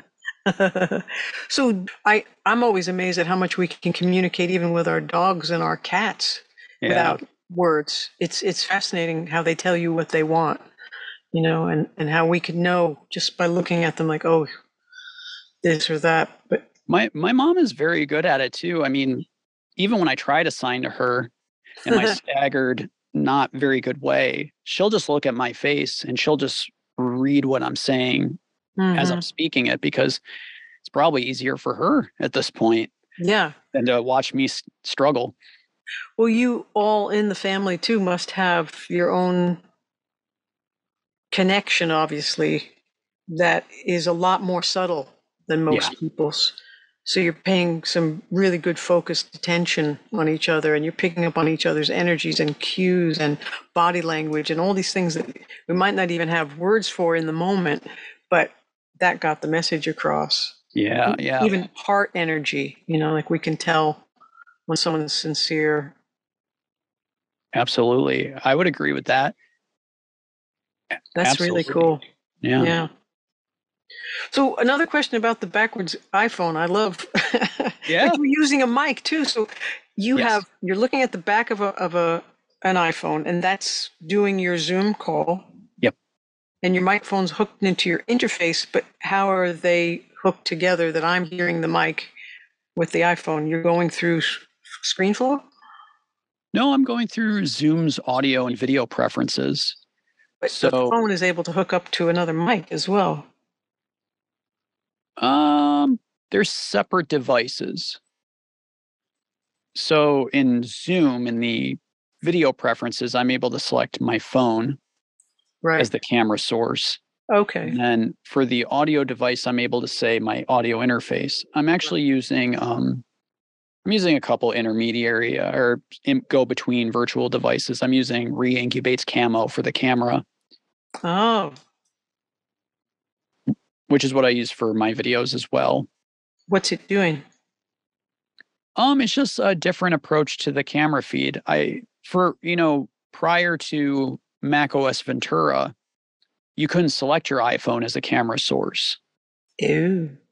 So you had so I had to use this separate application. I, I think it was Mac OS Ventura when they finally said like, yeah, you can use your iPhone as a, you know, as a computer camera. hmm Something that seemed like so obvious so long ago, but probably took time to make it all happen. Um, and then I'm using Rogue Amoeba's loopback device as the input source. So basically, I'm saying like, all right, the input from my interface is going into loopback, which is going into Zoom.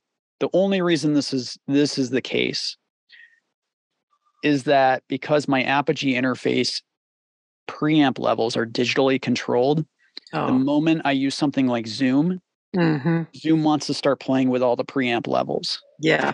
So with Rogue Amoeba's loopback, I create like a little firewall essentially, like stop messing with my stuff. And it works. well, it's brilliant. It looks great. Sounds great. Thank you. Thank you. Yeah. That was a lot to think through. How did that even? You probably just had to do a lot of research to sort all that out. yeah, yeah. You know, uh, I wish I could remember remember the kid's name. It there was a YouTuber who said, you know what? I use these Mac apps for various situations, and I use Loopback when I'm doing Zoom calls with people that he basically like does something similar. He helps them with their uh, mixes or their technical issues over Zoom. Oh, I right. was like, that's very interesting because I have a hard time trying to figure out how to get audio from Logic to pass through Zoom hmm and my microphone, but still be able to hear everything. So Loopback ended up being a really helpful tool to manage these different aspects because Zoom Zoom's gotten has most of it figured out, but some stuff like Mm. if I set the audio driver to the Zoom driver in Logic, I cannot hear any audio over my speakers. right. And maybe someone way smarter out there who will watch this will be like, Chris, duh, you're supposed to do this, but I haven't figured it out yet. So, So you're listening, yeah, because I'm coming through your speakers. yes, absolutely. Yep. Yeah. Wow. So loopback is like a an alternative to Audiomovers or one of those. Absolutely. Like a uh, Soundflower. Do you remember that? It was No. like, well, it's, it's basically like a virtual or software audio interface. It's Hmm. like pretend Loopback is just another box on your desk and you can route audio in and out of it and to other Okay. places, like a patch bay. that was a hardware thing. Yeah. Ew. Oh, but, but Loopback, sorry, Loopback is a software based thing. I was just Mm. expressing it as a piece of hardware, hopefully that it would make Oh, a little okay. more sense. Yeah. this is such cool stuff. And no matter what you do, it's going to change and it's going to upgrade and it's going to go up another couple of K for quality. And, yeah. you know, I mean, for the longest time, my Canon T3 was like, wow. You know, now everybody's like, we have a better camera in our phone. Oh, Yeah. Well, just literally the other day, I I opened Camo, the app that I use to get my camera feed from my phone. Mm. And update, we finally will. Uh, up until then, it had always been in 1080, even though the iPhone camera can do 4K. hmm Like update, we can do 4K now. It's like awesome. Now I won't look like a, you know, I won't look like I'm blurring into the background in my videos anymore. This is great. I know. Yeah, your Yeah. video looks incredible. Thanks. Thanks. I'm blending into my background, but at least I don't disappear because it's not, you know, like the when you just use a filter, yeah. disappears. Yeah i'm i'm digging you have some mass are those Adam speakers in the background? Uh which ones are those? Yes. they're on yeah. Yeah. There's some Adams there some ns10s some Avantone, vantone and over here i have some mackies. Yeah you got quite the operation over there. It's pretty crazy. It's awesome. It's cool though. It's fun. I mean, a lot of things have come and gone over the years, but um, so far, this is where we are today. Yeah, right. Absolutely. Yeah, I just love it. This has been so fun. I mean, you've been so generous with your time, and um, I loved all the different things we've gotten into. Is there anything we haven't gotten into that you wish we'd circle back to? Mm. Not especially. Uh, Food, meditation, audio. yeah, I mean, hopefully, staying sane. just hopefully anybody watching this uh, feels compelled to check out more. Uh, every every week, I'm I'm focused intently on trying to help people out. Yeah. But And I, I would think a lot of your videos would be helpful even if you don't use logic because you're very, uh, I was going to say logical about uh, playing with sound, but you know, you, you do great things with sound. You know, you have great solutions and whatever plugin or DAW you're using, there's a compatible way to do it. yeah, um, I appreciate that, and I hear that. I I hope it comes off that way for other folks. I I won't be offended if folks of other DAWs uh, don't feel similar. Hmm. Makes sense to me. Um, but they should give Logic a try. That's something I'm quite passionate about. If you're on a Mac, give it a try because whatever your impression is of Logic Pro from 10 years ago, it's quite a different world now for us Yeah. Logic users. Yeah. It's super helpful, super cool. Yeah. Well, thank you so much, Chris. Yeah, thank you, Lauren. I This appreciate you uh, reaching out to me. And It's been so fun for me to meet you finally.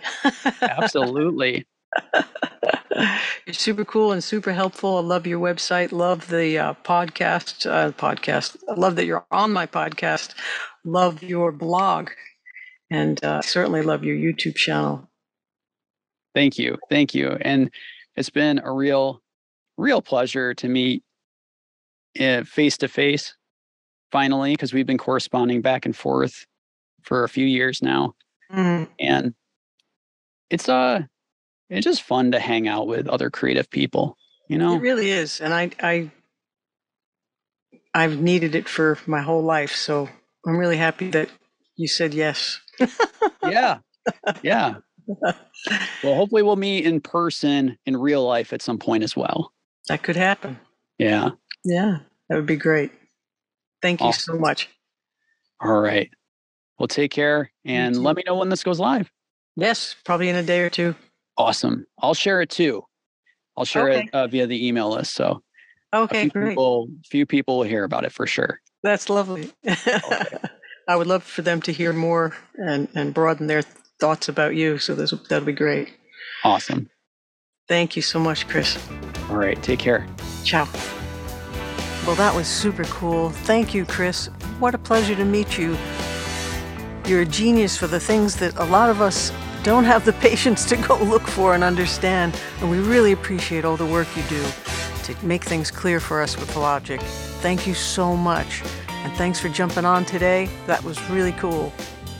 Visit Chris's website, visit him on YouTube, Why Logic Pro Rules. You could read his blog, hire him to mix, can be on his mailing list, and subscribe to get all the latest details on the latest versions of Logic. Thanks so much, everybody. Hope you're having fun and enjoying these conversations. You can find short videos on my Instagram channel, and you can find the whole conversation in video form on my YouTube channel. It's really important to keep yourselves happy and sane, and doing the things you love in your life is the way to do just that. So enjoy being you. Go make your music. Go to your studio and make stuff.